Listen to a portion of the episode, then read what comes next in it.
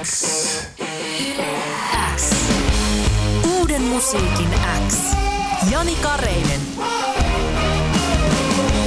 Tärkeimmät uutuusbiisit. It was almost four years ago when Biffy Clyro released their latest album, Ellipsis. Now, when have you started writing this new material?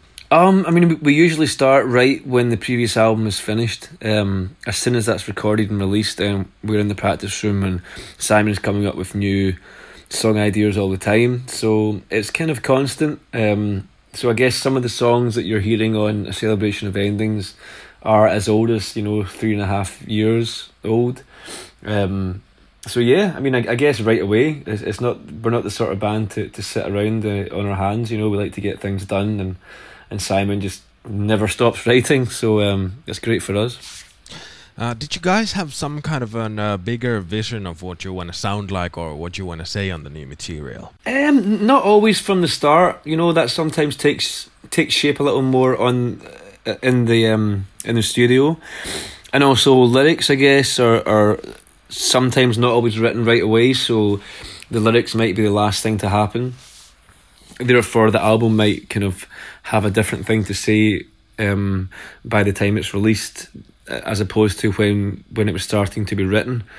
Because things change in life and, and you know may, maybe you want to sing about about different stuff um, by the time the album's out. So uh, some bands know you know I guess if it's a concept album then then maybe you have an idea in mind of exactly how it's all going to sound but but this album's not a concept album. It's you know each song has its its kind of own vibe in its own right But the album has kind of an concepty album title. When was it clear that, okay, this album is the celebration of endings?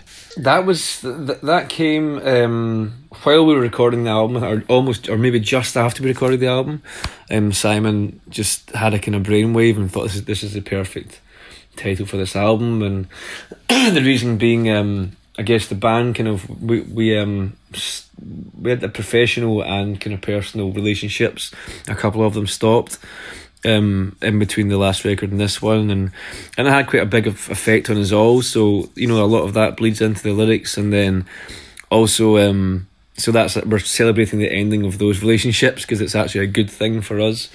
Um, but also, it, it's referring to the kind of ending of of hopefully the, the world being so stupid. At least that's what we were hoping. Because th- this was all written, of course, before this this horrible virus um, swept the world. So at that point, we thought we were kind of at some kind of human low, if you will, and we were just waiting to bounce back up off the off the bottom. And, and, and look forward to greater times, and that was meant to be the celebration of the of the endings of uh, of the kind of mental dark ages, if you will, and hopefully we'll all start being a bit more enlightened and making better decisions for the world. Um, but n- now I'm not so sure with this with this virus happening. It's it's all it makes everything different, you know. So the album's first single, Instant History, was released in February. At what point of uh, the album writing was this track made? Um, I guess it was one of the later ones. Um, Simon wrote this with a friend, and then he, he brought he brought it to me and James, and I, I fell in love with it right away. I just could not get that um the chorus line out, out of my head. It was just it's such an earworm, and it's such a great, a magnificently written song, and amazing lyrics, and it's, it has such power. I just feel like it's a new step for us, a, a, a whole step into a different realm that we that maybe we've been scared to do in the past, and using like the keyboard as the main melody and the chorus and things like that. It's it's definitely a different beast. Um, and yeah, I mean it's one- it's one of the later ones, but I, I think it ties in great with the rest of the tracks in the album. I think it sits great in the album, and um, it's definitely one of my favourites. Yeah, and it does have quite a pop sound to it. Did you have any doubts with that? I mean, we've always kind of been a pop band, even even from the very first record we made. There was there's songs on there that I think are just pure pop. Um, it's maybe different. It's a bit more modern pop, I guess you could say that. And of course, there were slight reservations because we are a, an abrasive rock band, and and that's what a lot of our fan base knows for.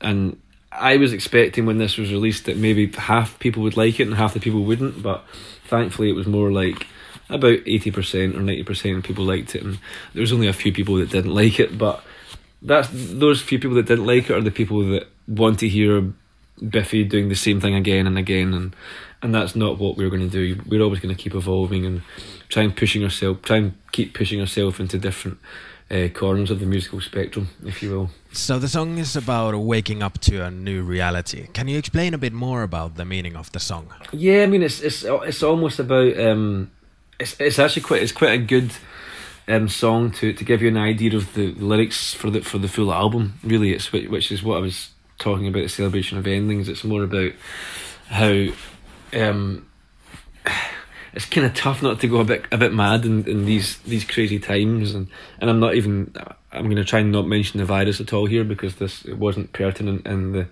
or or rather it didn't exist when these songs were written so it doesn't really count. But but even still that you know the world is it just seems to keep it seems to be slipping away from us you know. There's people are making what seem to be crazy decisions all the time that that to us seem like why would anybody in their right mind do this you know? And and also uh, you can see that there are basic human values are slipping away just compassion and understanding and and empathy and and these things that we would always take for granted. When I was a, a kid growing up you would take people telling the truth you know? That that was a thing that you would kind of take for granted. And and now we're living in a world where where truth is is so questionable all the time you know you have to really fact check everything you hear because more often than not, people are lying to you. So it's just a bit of a crazy time we're living in, and I guess that's that's what Instant is about.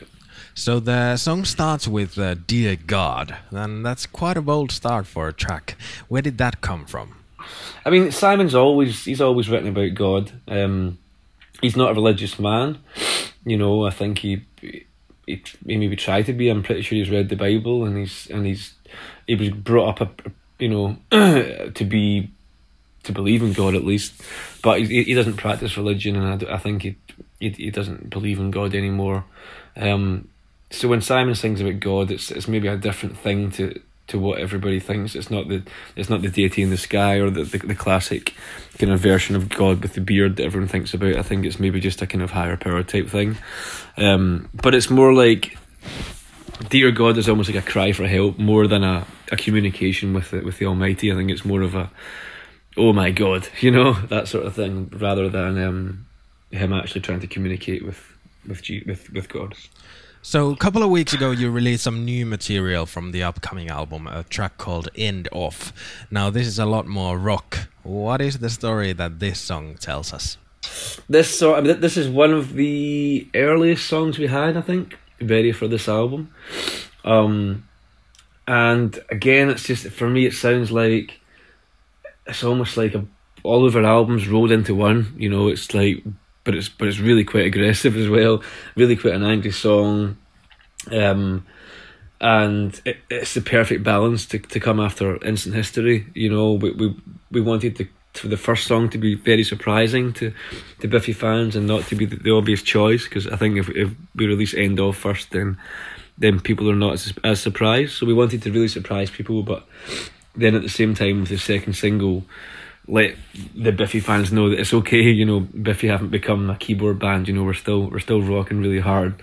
Um, and I mean, lyrically, I guess you'd have to ask Simon about that one. I'm not I'm not entirely sure what that song's about.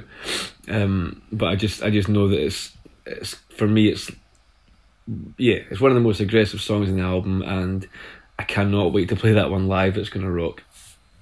Uh, you had to postpone the release of the album because of the situation around the world. Was that a hard decision to make? I mean, it's it was difficult only because we've had these songs for so long, and some of them are, over three years old, and and we were just getting starting with, with this album, and we've put two songs out, so we're dying for everyone to hear the album. Absolutely dying. I'm so proud of it, but with what's happening, it's it's the right thing to do. You know, it's music is it's a luxury still, you know. And, and when you've got times like these, unprecedented times like these, then music's not important. So it was the right thing to do to put the album back, and and we're we're sorry to any fans who were who are hoping that would really help them in this in this horrible time, but it's just not the right thing to do to release it so early. So yeah, but we feel like we've made the right move with that one.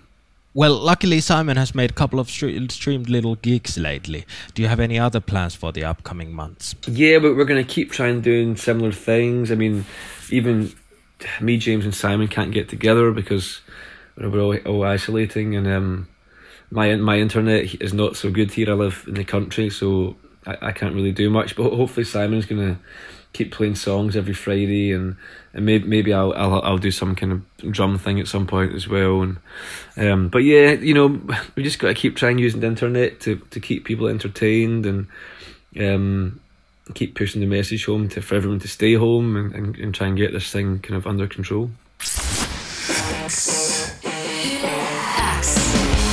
Uuden musiikin X. Jani Kareinen. Tärkeimmät uutuusbiisit.